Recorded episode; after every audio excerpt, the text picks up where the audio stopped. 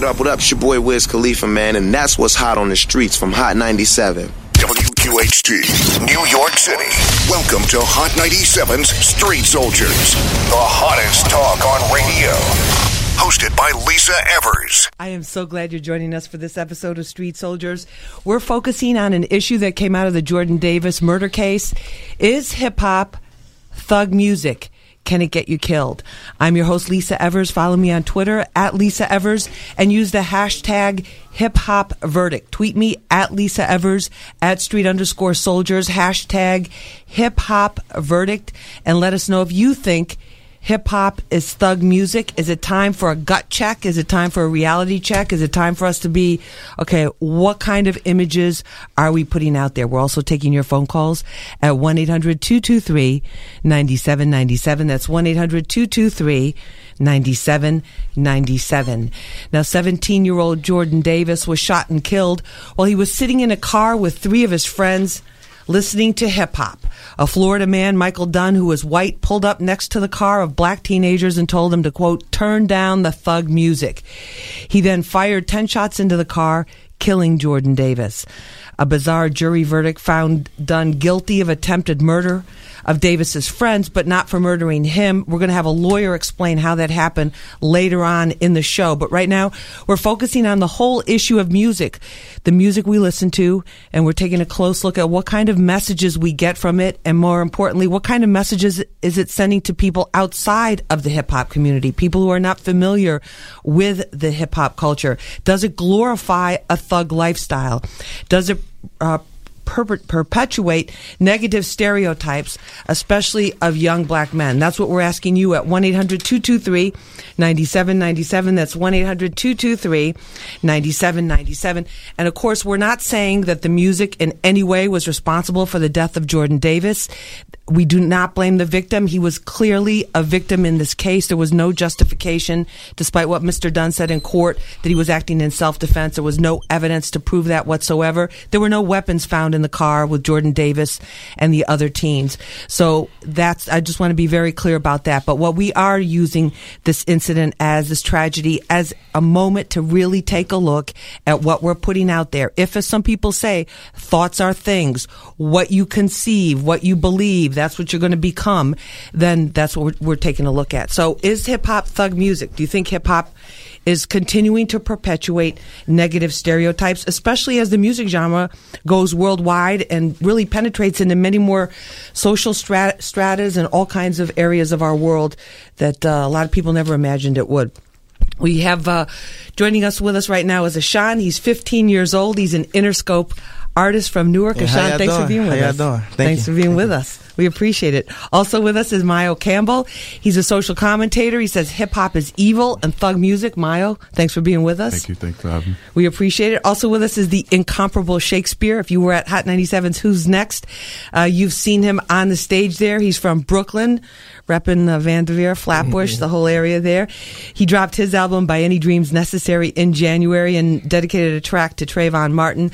Shakespeare, thanks for being with us. We appreciate it. Thank you for having me. Thank you. Also with us is Professor Christopher Emdin. He is now at Harvard with a hip hop archive. Yes, sir. An amazing, Oh, yes, ma'am. Rather, yeah. bringing hip hop to Harvard. That's pretty deep. It's a beautiful thing. That's amazing. Thing. We're going to hear about that too. But we've had Chris on before. He's been with us at Push for Peace in Harlem and also has been using hip hop to reach children and reach young people and educate them with science and getting through to them using the music and, and believes that it can be used as a very, very positive thing. Um, Shake, I want to start with you on this. Do you feel that artists bear a responsibility for what you guys talk about in your music? Um, I actually think that as an artist, you absolutely have to hold yourself accountable for what you say in your music because you do understand that you have influence. So, you know, um, by all means, I, I do think that artists have to be conscious of what they're saying because you know what I'm saying. Like they can impact lives. People are listening to them. People are watching them. People are emulating them. You know, um, so yeah, like Absolutely. I, I do think that there's a certain level of accountability that has to be held to the artist. All right, let, let me bring in also Dr. Boyce Watkins. He's a finance scholar, social commentator. His website is yourblackworld.net.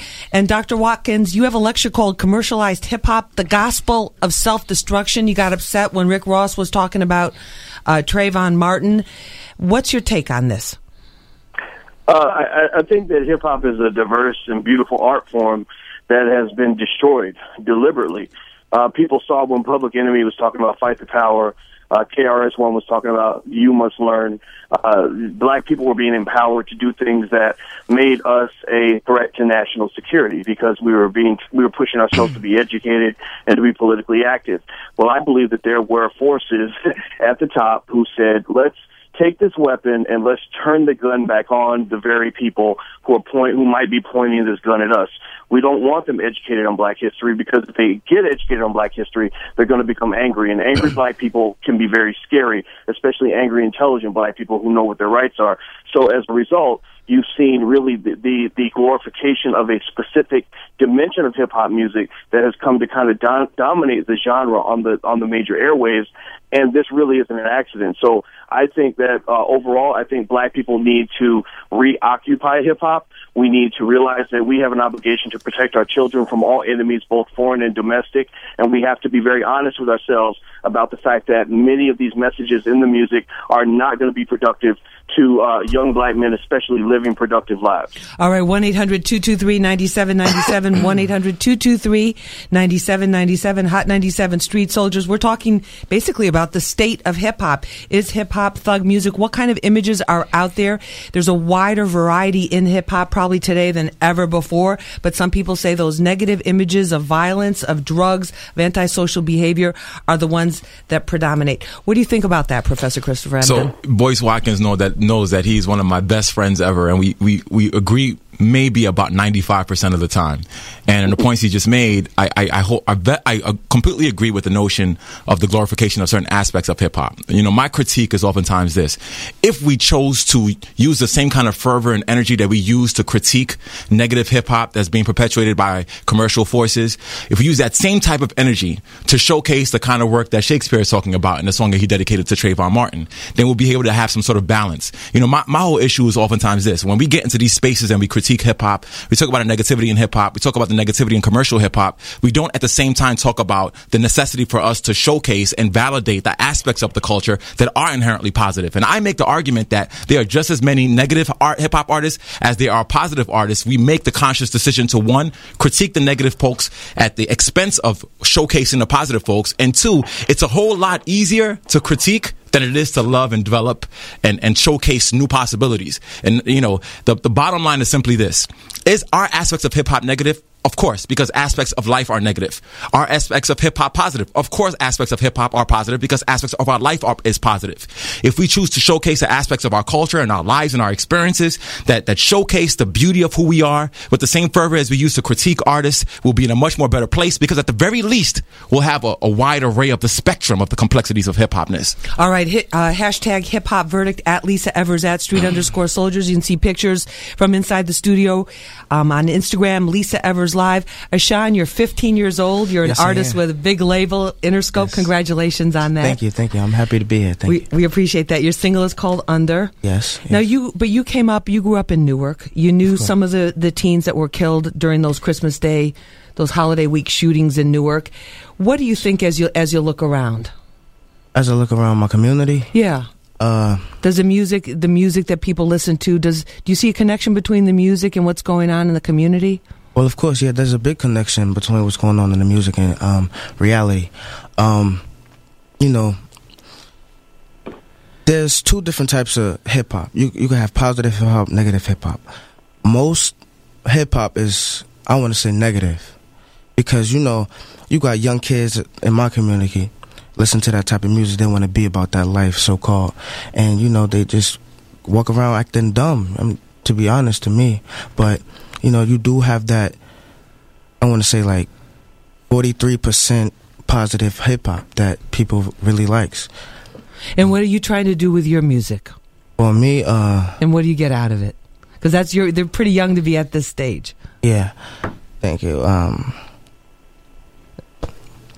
Well, my music is very serious. Like my song "Under," it's not. It's like it's like how I grew up, but it's not how I grew up. It's not just about my life per se. It's about millions of other people in the world, across the country, every country in America that has a life just like mine or worse. Like, and, my, and one of my lines says in the song, it says, "Don't let my mom mourn me." That's like that's very serious. It is to be to be in your early teens and worried about that you might not make it to 21. Yeah, and I'm just trying to get get my mom in a safe environment for me. And that's great. That's really great. And we appreciate you being here today because I know you're on a tight schedule with the promotions and everything. Myo, Myo Campbell, you really don't see much use to hip hop. I don't see a lot of no use to hip hop right now. And you're saying it's almost like brainwashing. It is brainwash, you know. It's a um, what it is is you think about a you think about a song, you listen to a commercial or something, and they put a jingle behind it. And the jingles, oh, you know, I, I want to get this hot dog today, and you go out and you're like, oh, I want a hot dog. Now times that by three minutes. Take that from 30 seconds to times that by three minutes. What are you putting in your head when you're listening to out there? I'm going to sell this much drugs. I'm going to go out in, in the streets and I'm going to, uh, you know, I'm going to kill this person. I'm going to kill that person. And you might just be a rapper just talking about it on songs. But there's young fatherless children out here that are that are being fathered by the music, and it's it's the Pied Piper that's leading them to their graveyard, that's leading them to prison, and. And you know, I understand that there are perceived positive um, aspects of hip hop, but I think those are heavily overshadowed and heavily overweighed by the negative aspect. And I think you know the the idea of using um,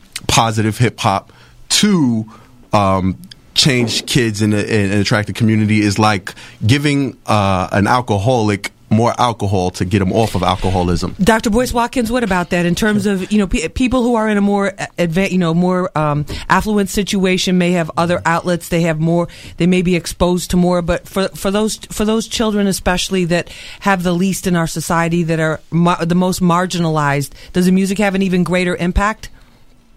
Uh, I, I think absolutely. Um, you know, art imitates life, but life imitates art. So, for example, when you go back to the early 1990s uh, 90s or late 1980s, when NWA came out with gangster rap, kind of pushing, you know, the Crip blood culture, uh, you know, just the experiences that they were seeing in South Central LA at the time. You can't blame them, the kids, for rapping about what they were seeing.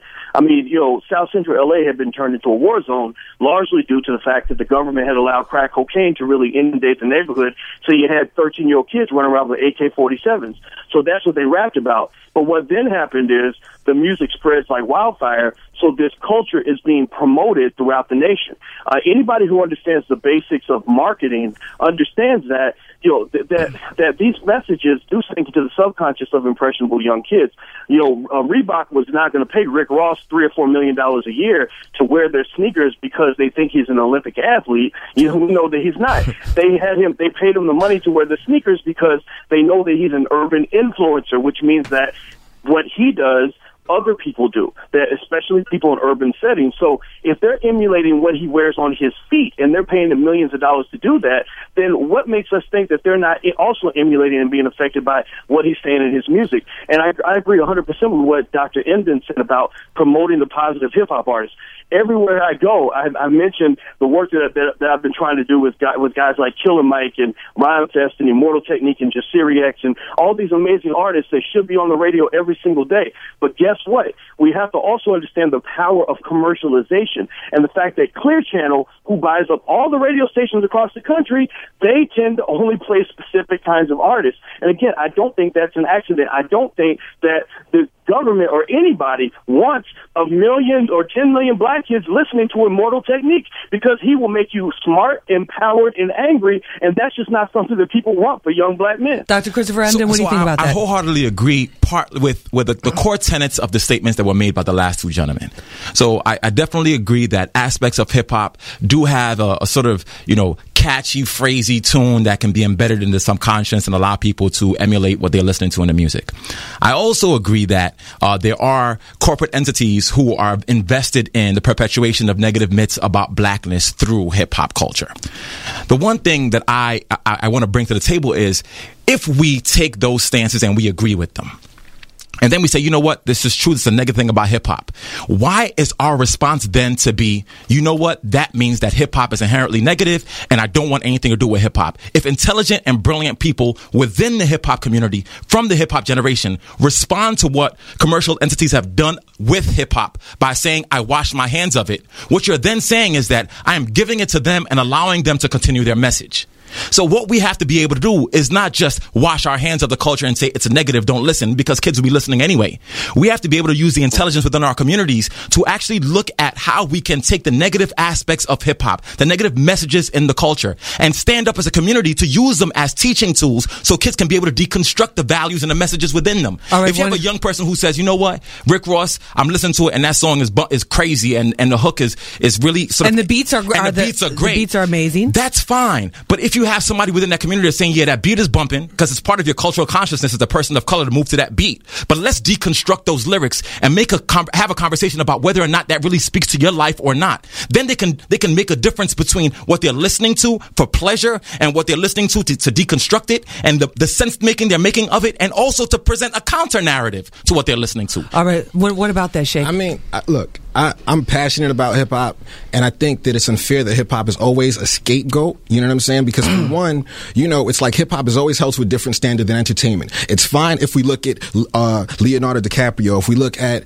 you know Al Pacino, and they can play mob bosses and they can play these different characters, and no matter what, And superheroes, and they can kill millions and of can people. Kill millions of people, but for some reason, when it comes to hip hop, you know, they're not held to the same standard. We don't look at it as entertainment, and we don't accept it as such. And then the other thing is, is like when people try to attack rappers like mainstream hip hop, this is not the '90s where you have Onyx talking about throw your guns in the air. You know what I'm saying? This is the most diverse hip hop's been in ages. You've got at the forefront, at the like. Hot 97 is a platform. You look at the major artists, this is not thug music in any way, shape, or form. Okay, You- but Shakespeare, but but people, let, let's say some some kids growing up in the pink houses in Brooklyn, they're not watching Al Pacino movies. They're not watching those. they're, they're, the music is something that's around them everywhere you go. You go in a store, it's there. You hear it on the streets. You hear it in the hallways. I agree, but what they're listening to is Drake, and they're listening to Kendrick Lamar, and they're listening to Kid Cudi, and they're listening to Wale, and they're doing songs about ambition, and they're doing songs about, you know, my mom or my aunt sacrificed this much for me, and this enabled me to be better. They're looking at Jay Z, and they're saying, look at this guy that came from the projects, made so much of himself that he's a mogul right now, and now they know what a chief executive officer is. So how can you say hip hop is inherently bad? Because all around you, even on a mainstream platform, there's nothing but positive. All right, 1 800 223 9797. We're taking your telephone calls. Hashtag hip hop verdict on Twitter at Lisa Evers at street underscore soldiers. And let's take some phone calls. Let's go to Rick from New Jersey right now. Rick, hi, you're on Hot 97. Go right ahead. Uh, yeah, I just wanted to mention that. Um, that first of all, rock and roll to me, I think is more um, more negative than rap will ever be. I mean, they speak of the devil and and doing all this crazy stuff with blood and stuff like that. And um, you know, when when these kids go out and shoot up a school, they don't say, "Oh, blame it on rock and roll." But when a kid does something in the ghetto or wherever, they say, "Oh, it's rap," you know. And right away, like for example, a white guy kills a black kid, they want to blame rap. They don't want to blame the rap. The, the black. They don't want to blame the white guy. They want to blame rap for it. You get me? Yeah. And it's like, how are you gonna? First of all, the reason that the black people are in the ghetto is because all these white people didn't let them own homes for all the work that they've done during slavery. So now these people have to be homeless now. All right, Rick. That, that I, I want to move on, but thank you for raising those points. Let's go to Joe from Bayonne, New Jersey. Joe, hi, you're on Hot 97. Go right ahead. I know Yeah, my just guests just feel to statement jump in. far hip hop goes in general. Um, I just think that we all step back and listen to all of the lessons and all of the things that people have been telling us in the past, like say Martin Luther King, we just need a revolution, a radical revolution of values. Hip hop should not be destroyed. There's a lot of great things within hip hop. What we need to do is reform it and use it as a tool to help people instead of tearing them down. All right, thank you very much. Thank you very much for the call, Mayo. Mayo you say it's a, a mentality. It takes, it influences, it takes over lives. The mentality where prison is a good place to be. There's markings which you consider evil from a spiritual standpoint. Clothing. Yeah. Explain that. I mean, I think hip hip hop. I I understand what everybody's trying to say about highlight the positive, highlight the positives, but there's been positive uh, or so-called positive hip hop since KRS and Afrika Bambaataa. The kids, the, the the pop culture have proven that they don't want that because you know it's not just about Clear Channel pushing a genre. It's about people out there buying an album. It's about he's getting two million sales when you know uh, uh, it's being sold online. So it's not just who's pushing this, who's pushing that. It's people out there. They're voting for it with their dollars. They're voting for this music. Let- let me this say- music is a it's, it's more of a spiritual thing. I think it's a body. So you can't just say, "Oh, we're going to take the fingers of hip hop and uh, ignore the arms of it." You know, this it's a whole thing. It's a spiritual body that's out there and, and, and it's repetitive, repetitively uh, seducing your kids to come into a destructive culture. Even when they even when they um, seem to be righteous, it's all in self righteousness. So what takes a kid from now saying, "Okay, he's justifying himself this way on a positive song. Why can't I justify myself this way?" You know, Public Enemy. You know, I, I used to love Public Enemy, but they were out there saying fight the power. That's cool. But then they were all, all also out there, you know, in their own righteousness. They were out there um, speaking of themselves, speaking of their way to do it. You know, and now another kid comes along. He says, "Well, they're doing it their way. Why can't I do it my way?" It's not necessarily positive. It may appear positive, but it's not that. Well, two, two, two, two basic things I think that I, that I want to use to retort to that statement, and not wholeheartedly disagreeing. Again, I think we, we all have these conversations out of love, so it's, it's not a matter of uh, creating enemies. But the first thing is this: if we, if we make a, an argument about the sales of aspects of hip hop that are inherently negative, and utilize that as an argument for the fact that the community at large is thirsting for this negative hip hop, that is such a flawed construct. Essentially, because most hip hop music that perpetuates negative images about black and brownness are purchased by folks who are outside of our community. So the sales of hip hop that are inherently negative are actually at the core of it a reflection of the insatiable lust for the for the for the for the most negative aspects of our culture from folks who are outside of our communities. When you talk about high hip hop sales, about negative messages of hip hop, that is essentially showing us that white communities are looking for the base versions of who we are, and that's why they're consuming that at a high rate. That's but is one. but is it also part of the American culture? Because you look at the biggest entertainment that we have, whether it's films, whether it's TV shows, it's all it's either around drugs, it's murders, it's killing, it's there's violence in pretty much all of it. but it's also it's, it's violence and negativity in all of it. But there is also and this is the important piece to this equation. There's also inherent base based racial bias in all of it. So part of Like America, the undercover racism. yeah, part of Americana is not just is not just glorification of violence and misogyny. Part of Americana is um, ensuring that the black male image looks like the most negative thing it can possibly be. So you say they're taking the, they're taking what they think their most racist concept and most negative concept of black men, and that's the one that's going to be Of the course, most they're going to elevate what they, the, the, the, the, the idea is to elevate our nations. And again, it's really feeding a lust. There's a lust within white America for thug imagery. Certain artists sell simply because they invoke the, the, the perceptions of those communities. Like, they don't want to see a positive black man talking about hip hop and science and education. they want to see a black man who's in the hood, selling drugs, looking angrily, licking shots on a regular basis. And if that's the case, that's the aspect of the culture they're going to promote. This is why it's important for us to say we will not stand for that. We are going to showcase aspects of who we are that is more complex, more layered, more beautiful. Audre Lorde once said beautifully that the master's tools will never destroy the master's house. And what I take that to say is this there is no tool that we can utilize to deconstruct white patriarchy and white racism in America other than our own tools. And the only tool that we have left in America right now is our music and our culture. Therefore, hip hop is the only tool that we can utilize to deconstruct the master's house, to deconstruct patriarchy, deconstruct racism, deconstruct oppression. And if we wipe our hands off it, we lose. All right, one 223 9797 We're going to get to Twitter in just a minute. I think we got a lot going on there. Shakespeare. And I think the biggest problem is that too often we let people outside of the culture dictate what is happening in the culture. Because the problem with hip hop is that they're never going to appreciate and see the artistic merit in it because it, the origins are from the streets. So, in the same way that they'll never look at Jay Z as one of the most brilliant writers of our time, but if you listen to Jay Z, the multi-syllable flows, he's doing alliteration, all of these complicated literary devices. I'm talking about allusions and metaphors and similes and foreshadowing. We're never oh, we're never going to respect what they do as writers, and that's across the board. I'm talking about everyone at the top of the food chain in hip hop, whether that's Wale, J. Cole, they all understand these concepts conceptually.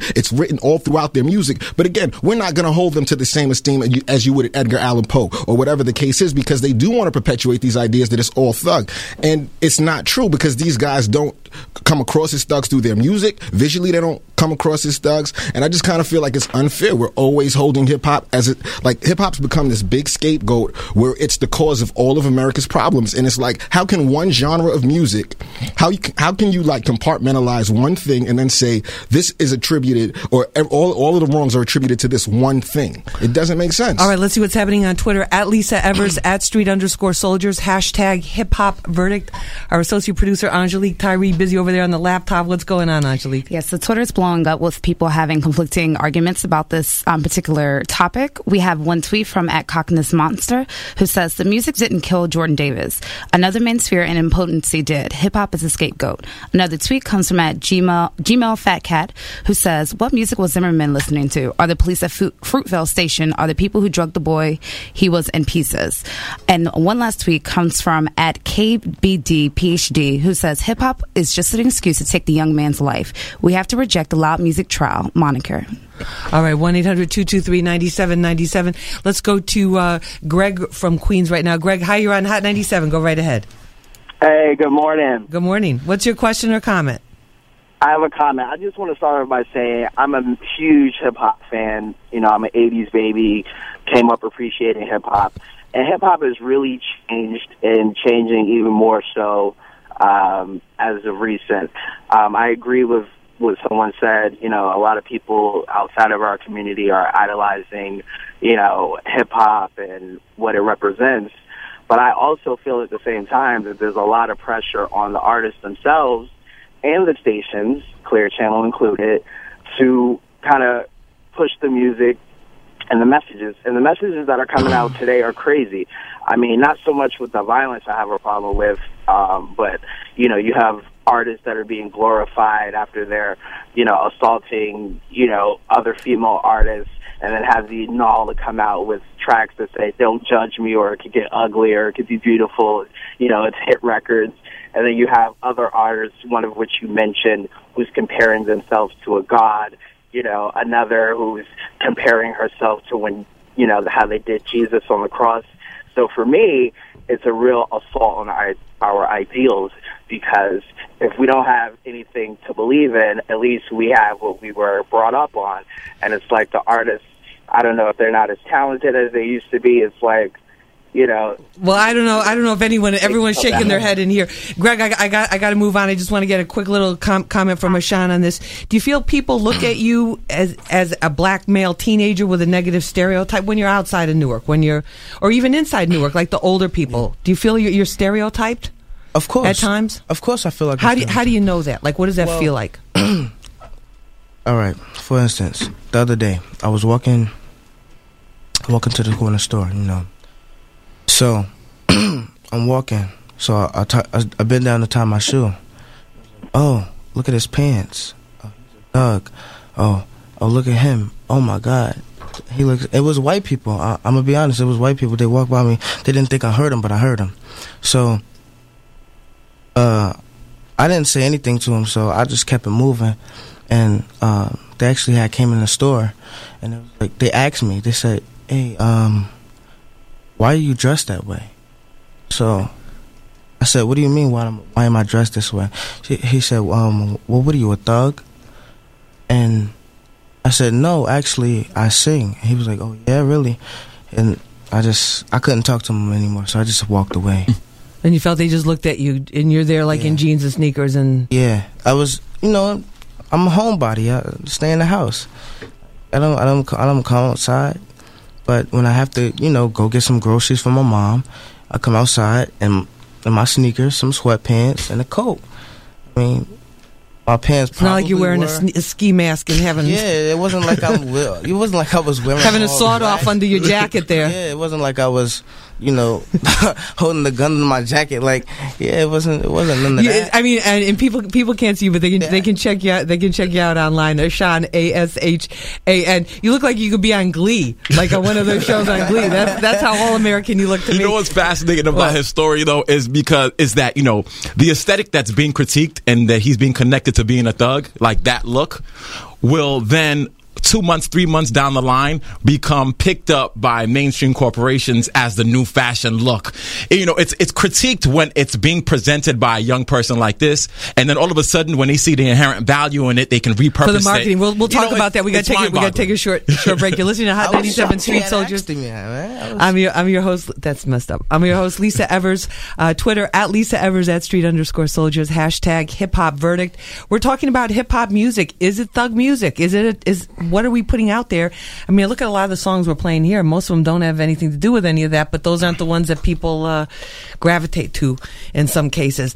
Um, Hot 97's April Fool's Day. Let me tell you about that comedy show weekend coming up, hosted by Sean and Marlon Wayans. So you know that's going to be good. Tracy Morgan, Charlie Murphy, Coco Brown, Rob Stapleton, A.G.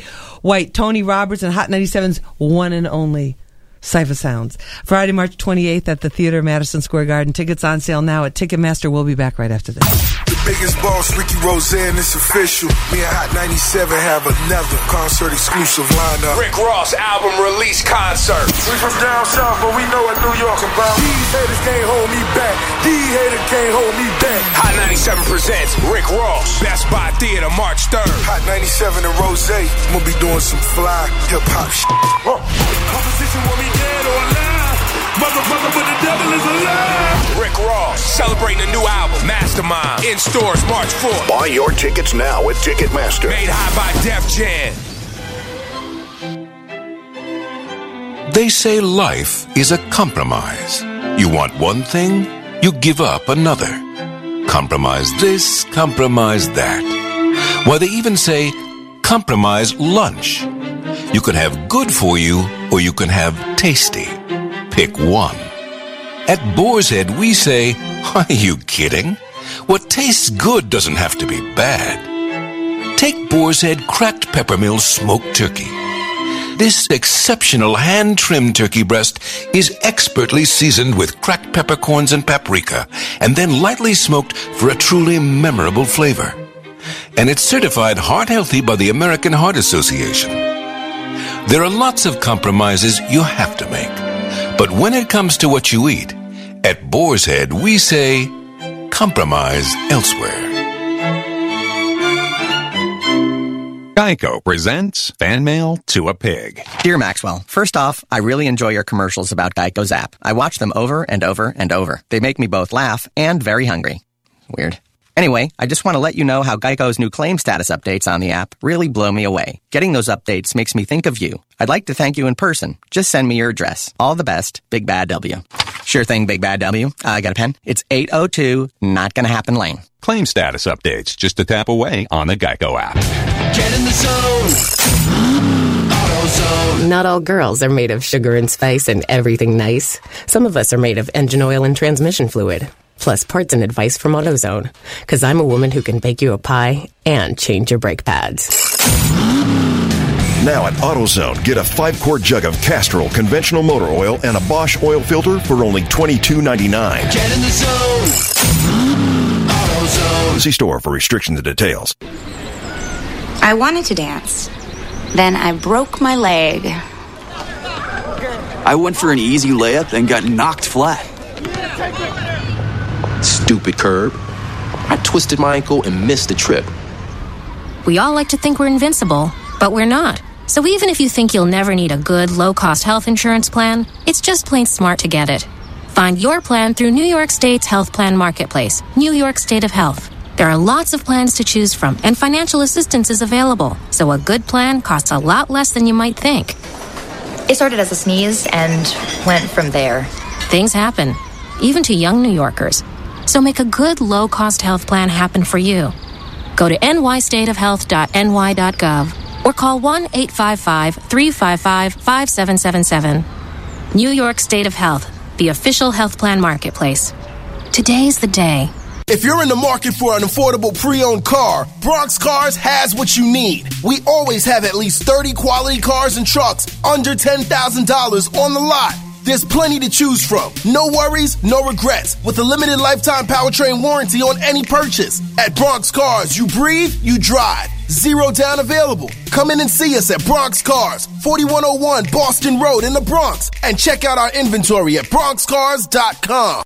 High 97's morning show, yours truly, DJ Camilo, Angie Martinez, and DJ Enuff are headed to the Royalton Hotel, Grand Bahamas, and we want you to join us for the hottest beach party of the year. We're partying at a secret location on the Grand Bahamas Island, May 7th through the 11th. All food, drinks, and parties are included in our package. If you want to party with us, you must book our package. Call 1 800 790 4519. Made hot by Worldwide Group Travel and Events. Are you drowning in a pool of debt? Are you paying huge interest rates on a mortgage that you can't afford? Does foreclosure or forbearance look like your only way out? With elections, government shutdowns, and Obamacare, things are changing quickly. The Obama Making a Home Affordable program wants to throw you a lifeline. Time is running out to take advantage of the program. Call 1 877 293 7979 now to be informed of your rights and they can determine on the spot if you qualify for mortgage rates as low as 2% so you can cut your payment in half. The Obama Making a Home Affordable program offers incentives to your mortgage bank to work with us. Even if you've been turned down by your mortgage company, you owe more than your house is worth, or have refinanced before, there are no closing costs, appraisals, or credit checks. Take advantage of this free service now because you never know when the rates will be going up. Call 1 877 293 7979 now to see if you qualify. Isn't one phone call worth your peace of mind? 1 877 293 7979.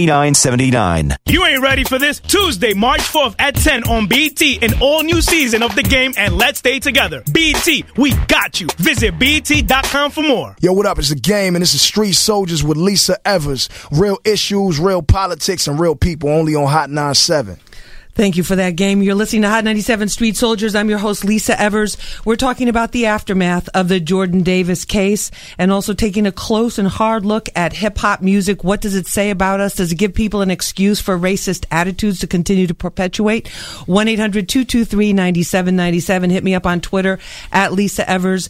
Hashtag hip hop verdict. We have 15 year old recording artist with Interscope from Newark, Ashan, with us in studio. His Instagram is Ashan. A S H A N underscore A H S A N A S underscore music. That's spell, I'm re, I'm looking right at it. A S A H A H S. Okay, I'm sorry.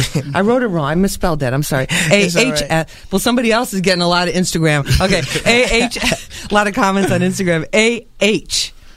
S H A N underscore music. Thank you for correcting me on that. Also with us, Mayo Campbell. He says hip hop is evil and uh, thug music, watch out, you're getting brainwashed. Also with us, the incomparable Shakespeare. He's a hip hop artist from Brooklyn. Professor Christopher Emdin, one of our top educators in the country. I call him. He's uh, now a fellow at Harvard, bringing the hip, bringing hip hop to Harvard. And also joining us on the phone is Kenneth Foote. He's a former prosecutor in the state of Florida. And also we're joined by Ron Davis, the father of Jordan Davis. And Mr. Davis, thank you so much for being with us this Thank morning. so we much. appreciate it.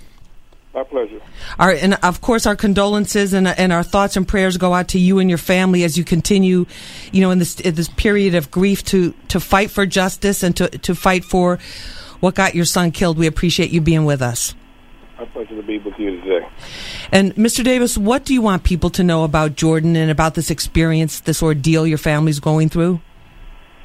Uh, Jordan Davis is a 17 year old, and 17 year olds they do a lot of silly things. And uh, one thing about it is there's a lot of 17 year old silly juveniles out here in America and all over the world.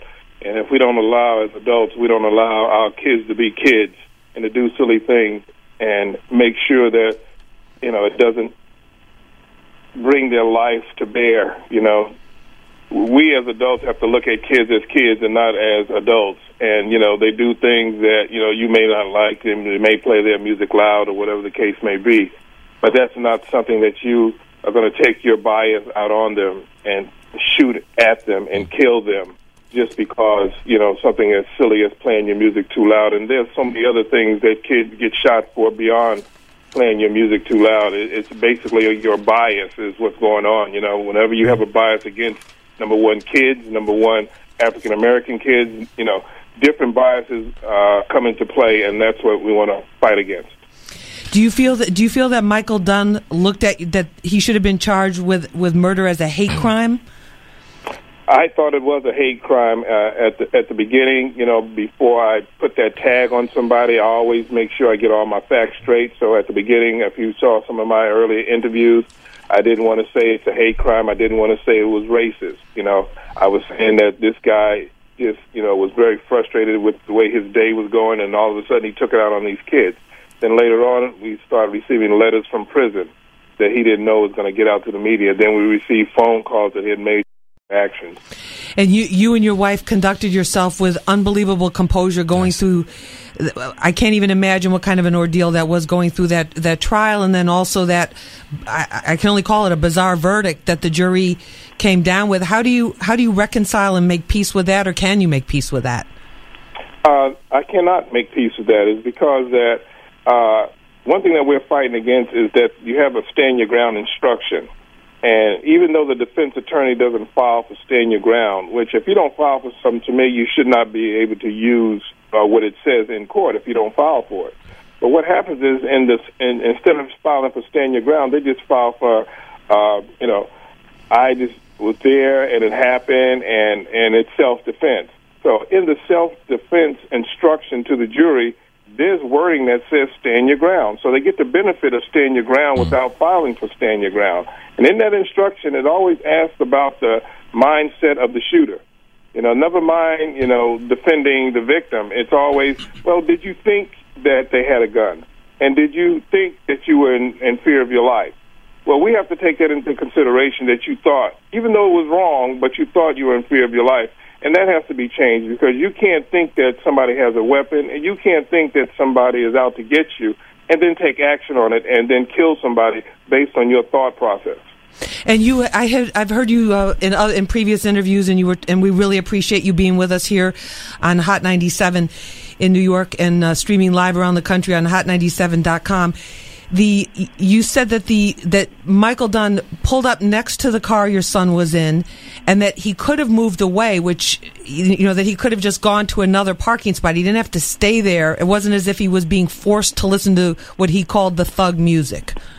That's correct. I mean, as a matter of fact, testimony by an independent witness, a gentleman pulled up beside the car that my son was in before Michael Dunn did he heard the hip hop music, the loud music. He decided to back up and actually pull into another parking space. That's what he did. That's what a reasonable person would do. And he decided to pull into another parking space, and he also testified there were numerous parking spaces available. So when Michael Dunn came, he could have done the same thing. If, if he determined that that music was rap, crap, or thug music, then he could have pulled into another parking space. Uh, not only did he not do that, he parked right next to him, real close to the doors, so the kids couldn't even get out the doors on that side of the car. And then you roll down the window and contact the children. And then once they didn't do what you said, then you decide to roll down your window once again. So you made all the contact with these kids. These kids never initiated contact with him, never touched a hair on his head, never opened up their door and hit his car or anything like that. And one of the, the things about stand your ground, it says use force with force. If you receive force, you can use deadly force. Well, where was the force that was used against Michael Dunn? There was never any force used against Michael Dunn, and that's why I have a, a real big problem with it because nobody ever touched him, but yet he thought he could use lethal force. And and and once again, I want to mention which we did at the start of the show: no weapons in your son's car, nothing of that. You know, nothing any, anywhere remotely like that, and they never got out of the car. So it wasn't a case of where they got out of the car and surrounded Michael Dunn's car or made any kind of threatening gestures or anything of that nature. That's correct. That is absolutely correct. And so, you know, here we have a case that these are good kids. These are kids that were minding their own business in a, in a very good neighborhood, uh, lighted area, and, you know, nice car, you know, good kids. And this happens, and you can get a conviction, you know, from at least, you know, two more of the jury, you know, because how many instances are you going to have it where your your kids are with other kids and you're in a uh, area that they're supposed to be in, and it's a lit area, and you still get can't get a conviction for somebody murdering your child because most of the time it's a one-on-one situation, which makes it real hard to prove. In this situation, it's not a one-on-one. You have numerous witnesses, and you still have a problem with, you know, trying to prove that the young man uh, did what he was supposed to do, and and the guy that killed my son is absolutely guilty. Ron Davis, father of Jordan Davis, what would you like to? What would you like people who would like to support you and your family at this time? What would you like them to do, or what could they do? Our listeners. We have a website. Uh, yes, Lisa. We have a website. Uh, www.walkwithjordan.org. Okay. walkwithjordan.org. And uh, on that website, you can donate to Jordan Davis Foundation. You should see him there, a picture of him with an Obey cap on. And if you bit, you know, all the money that you send is going to be absolutely used toward Jordan Davis Foundation to help the kids. Number, number one, we want to travel, bring them to Washington to see how things go in Washington so you can change the system because you can't act out, you know, in the streets and burn your own neighborhoods and do all those kind of things. You have to go to the law and you have to be able to change the law. We're going to march on March 10th. We'll be in Tallahassee, the state capital of Florida, and we're going to be joining Trayvon Martin's family and Al Sharpton, and we're going to go down to the state capital and we're going to try to change stand your ground law. We're going to have to rewrite that law. And that's what I want you to do to help us rewrite in your ground law. All right, Mr. Ron Davis, father of Jordan Davis, I want to thank you so much for being with us here on Hot 97. And also, I'd like to extend an invitation with the with the youth that you're working with with walkwithjordan.org, which is your website. That uh, if you if you make it up to New York or want to come up to New York, we'd love to have have you and, and, and some of the teens that that you're working with in Jordan's memory up here on the show with us on Hot 97 to talk about their experiences and and just further the understanding. If uh, we'd like to extend that invitation to you. Well, thank you very much. As a matter of fact, I believe we're going to be in New York sometime at the latter part of April, and I'll be more than happy to be on your show. All right, fantastic. Uh, Mr. Davis, I'm going to put you on hold, and our associate producer, Angelique Tyree, is going to talk with you and uh, get some more information. But I, I thank you so, so much for being with us. We really appreciate it. Thank you, Lisa. Thank and, you for and if, if I may, sir, when you come in April and with those young people, I'd like to also extend an invitation for you guys to come up and take a tour of the Columbia University campus and look at some of our science labs. Um, and I just want to just thank you so much for your grace in dealing with this because it teaches us all how, in the midst of the most offensive and horrific thing, to have grace. And um, I, I personally just want to thank you for all you've done. Thank you. It would be my pleasure to tour Columbia. Thank you very much. Thank you, Mr. Davis. We appreciate it. All right, thank you so much. That's uh, Ron Davis, father of Jordan Davis. We thank him for being with us.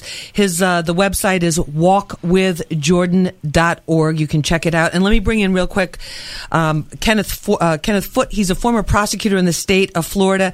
Kenneth, thanks for being with us and, and hanging on there. I appreciate it. Good morning, Lisa. It's a pleasure to be here, and thank you for the opportunity. And good morning to your guests and uh, to obviously to Mr. Davis. Could I could I ask you? Uh, unfor- I wish we had more time. We need, really need like another hour for the show to, to really break this down and get into it. But could I just ask you briefly? A, a, a lot of us are having trouble understanding the verdict in this case. How the how the jury could find Michael Dunn guilty of attempted murder of the three other teens, but not the murder of Jordan Davis. Well, Lisa, uh, as a uh, former prosecutor and now I am a criminal defense attorney in the Tampa Bay area, uh, and speaking with my colleagues do criminal trial work, uh, I'm scratching my head as well. Uh, you know, to be found guilty of attempting to do something but not guilty when you actually do it, we scratch our heads. However, no one knows exactly what goes on in a jury deliberation room and what the jurors are trying to talk about. They don't have to talk to anybody when they come out. Uh, the judges instruct them if they want to talk, they can. And in following up in this case, I've saw some of the interviews with some of the jurors, and uh, they were fighting back there. They had a pretty much a nine to three uh, verdict for a conviction on that charge. However, uh, with these type of uh, verdicts, uh, all the jurors have to come to the same answer. They have to have the same decision. They all have to either acquit or they have to believe the person is guilty for a conviction. So nine believed that he should have been convicted of the murder charge. However, there were three in the end that were holding out.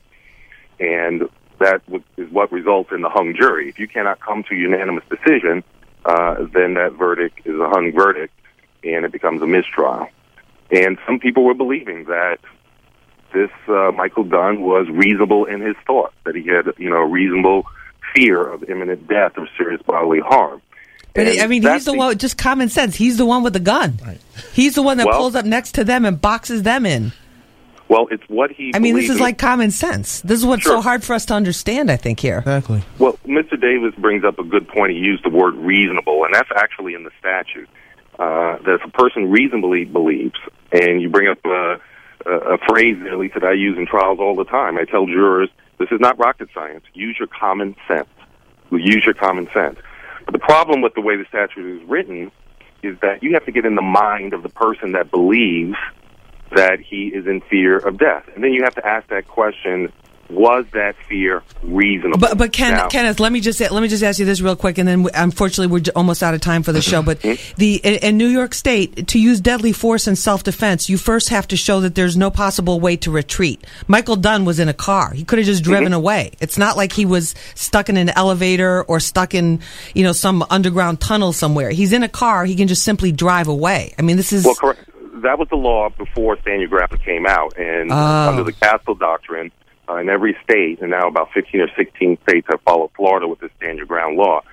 You had a duty to retreat. If you could get away, you could not use deadly force. Right. with Stand Your Ground, it actually says because that's what you do in your home. You have no duty to retreat. In the Castle Doctrine, If someone comes in your home, you can use deadly force because it's presumed that person's in there to do you harm. right. But when, when you're out in the street, if you can get away, you're supposed to get away if you can. Stand your ground actually authorizes people to, if you believe in your brain that you are in fear of death, you don't have to retreat anywhere. And that's the problem with the law. All right, Uh, and you know what? I, I really, I, I wish we had more more time. We have to have you back on because we we got to we got to do a whole show on the stand your ground, uh, this this whole stand your ground law. I think so we can uh, understand. But Kenneth Kenneth Foot, former prosecutor in Florida in the Tampa Bay area, thank you so much for for being on with us. We really appreciate it. Thank you, Lisa. All right, thank you. I want to I want to end with kind of one one point that that Ron Davis, the father of Jordan Davis, brought up. He was talking about our kids, mm-hmm. our teens, our children, that they're being robbed of their childhood, Yes. that that children of color are being treated as adults just because of their color and it, it, th- this is, I think, one of the most egregious violations of the rights of young people is the is the fact that they've been robbed of their childhood. I think, I think, in particular after Trayvon, you know, we often talk about people who have been in the midst of battle and having a psychological post post traumatic stress disorder. I think after Trayvon, we have another, we had another PTSD. We had post Trayvon stress disorder, where you had young people of color who can see themselves in him. They're around the same age. They listen to the same music. They had the same sort of dispositions. And after that space, they are in fear for their lives. So when you're in your fear in fear for your life, you're you're you're enduring this this hypervigilance, which means that every step you take, when when a young man described that when he was in Newark and he went out to take the garbage out, and everybody was saying, "Well, what are you a thug? What are you?" A th-? He has to then not he can't live. He has to start thinking about how other people are viewing him in order for him to walk through life every day. He's robbed of his childhood. He's robbed of his curiosity. He's robbed of his of his creativity. Every single piece of himself. I was just talking to a colleague on my, before I got up here. and These these two white colleagues who are also professors. And we were just talking about our childhoods. And one of them said, you know, when I was 17 years old, my brother and I went up on this hill and we set the hill on fire. I said, you did what? He said, we had light and matches. We set the entire hill on fire and we, we had an accelerant and the whole hill burnt down in our town. And we ran away and then we came back. And when we came back, the fire chief was there. Everyone was there. And the fire chief knew my dad. So the fire chief called my dad and my dad and I, and my dad and the fire chief had a conversation and they said, for the next month, for the next month, you have to come to the firehouse and clean out the firehouse. And that's what you get for committing arson. And I remember when I was 17 years old and I left my train pass at home and I jumped the turnstile at DeKalb in Brooklyn and I was arrested.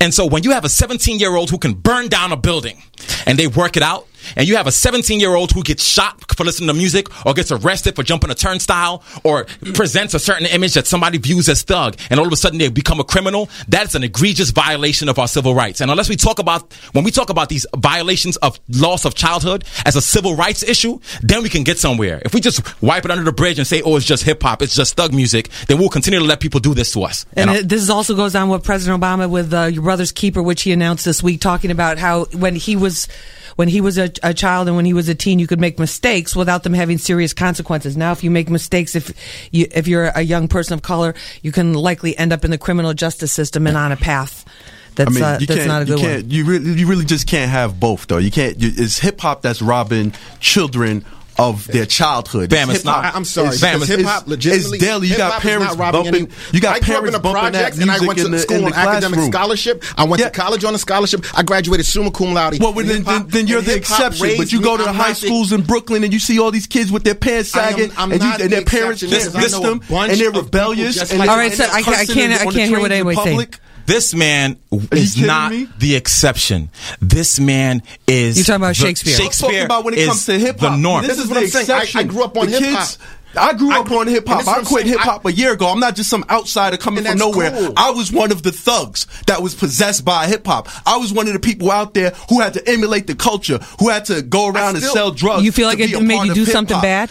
Hip hop was hip hop is it's it's a possession. It's an evil possession. I've been possession. exposed to hip hop since It's- I was a little kid, and like I said, I went to school on academic scholarship. I graduated summa cum laude, and hip hop has kept me sane. When I lost my mom at 16, so I lived my life by trial and error without a parent in a single parent home, and I could say that I attribute all of my successes to hip hop. So to sit here and say that hip hop is inherently negative or hip hop steers people in the wrong direction, I have to disagree with you because I'm All right, we're gonna have to have a we're gonna have to misplaced continue this debate and this discussion. Turn your attributes to Jesus Christ. All right, guys. I wish. it, it- you know, it, it- this, this this debate between these young men is so brilliant and and, and, and it exemplifies one amazing thing, which is this: hip hop is always the scapegoat. goat.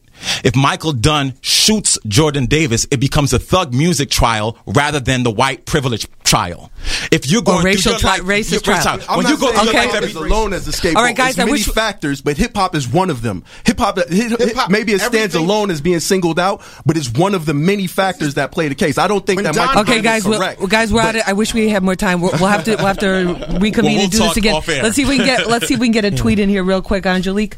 Sure. So a lot of people are agreeing with what you all are saying about the hip hop verdict um, topic we have. Um, one last tweet we're going to end off with it was from at King at Japong, who says we have to change the perception of hip hop and educate the world about the positive aspects of hip hop. All right, thank you very much for that. And Ashan A H S A N underscore music Yes. on Instagram. I'm just going to give you the last word. What would you like people to, to go away with thinking when they when they see teens? Well, when you see teams, especially black teams, um, I just want to put out there, you know, there might be some obstacles in your way that God or other people might put there, but no matter what, you're supposed to overcome those fears, those obstacles. You're supposed to surpass everything that you believe and everything that they believe. So that's what I did. I met this man right there, Donald Richardson, my manager. And, you know, what kept me out of trouble was family basically like i had that a very powerful family support. I got like it's crazy. Like everyone's behind me 100% a thousand percent. And you know me i i see it firsthand. Like you gotta be very cautious of what you do. Even like the other day i was walking to school. The other day i was walking to school. So man he was like oh oh you Asan right like, yeah. He was like, oh, you headed to school? He was like, yeah, so you probably got little groupies in, uh, in school, huh? Yeah, I see how you doing, player. So I asked him, I said, um, I said, so when you see me, is that what you think of me? He said, uh, well, yeah, aren't you a big performer and all this, all that? I seen you on BET, all that. So I'm like, uh, yeah, well, that's not me. I got offended. I'm, I'm not, I'm not, I'm not going to lie. I got, I got offended, and I, I walked away. And, um, you know, he said, "Well, that's why your music not that good anyway." That's like I when that's like when a guy hollers at a girl and, and you don't, you ignore him and then he says, "Oh, you're not all that anyway." Yeah, yeah, Uh, you I can't mean- even. Well, listen, I'm gonna end. We got to end on a positive note. Have I been pronouncing your name wrong the whole show? Asan or Ashan? It's Asan. Asan. you have. You're so you're too polite. You should have corrected me during the No, minute. no, okay. no. Asan. Okay, I'm going to shout out your Instagram one more time. Hit him up. A H S A N underscore music. Asan. Yes. Like Hassan without the H. Hassan. Yes. Okay. All right. Thank you so much for being with us. Thank you for speaking on behalf of the teens. Thank you. And thank you for the message that you're giving everybody to stay true to their dreams and just keep on going, you know? and the, and you're an example of it takes love. Our kids need love. And I want to, you know, throw out a big shout out to all my friends, family, family. Yeah, I love ya. All right, thank you so much. This episode of Street Soldiers brought to you by McDonald's. I'm loving it. And also I want to thank my whole crew here at Hot 97. Our uh, Street Soldiers executive producer, I got the best team, Tone Capone, associate producers, Angelique Tyree, our production supervisor, Andrew Veras, production assistant, Amber Ravenel, and our one and only board op op tech support, the one and only TJ. Check me out, lisaevers.com, Twitter at Lisa Evers, Instagram, Lisa Evers Live, Google Plus, Lisa Evers, Fox 5 News, 6 and 10. You know, we're on it every day. Excuse me. Have a great week, everybody. I'm sorry we're out of time. Have a great week, everybody. Remember, use your mind. It's your best weapon. I hope it's your only weapon. I'm Lisa Evers. Push for peace. They say life is a compromise. You want one thing, you give up another. At lunch, you can have healthy or tasty.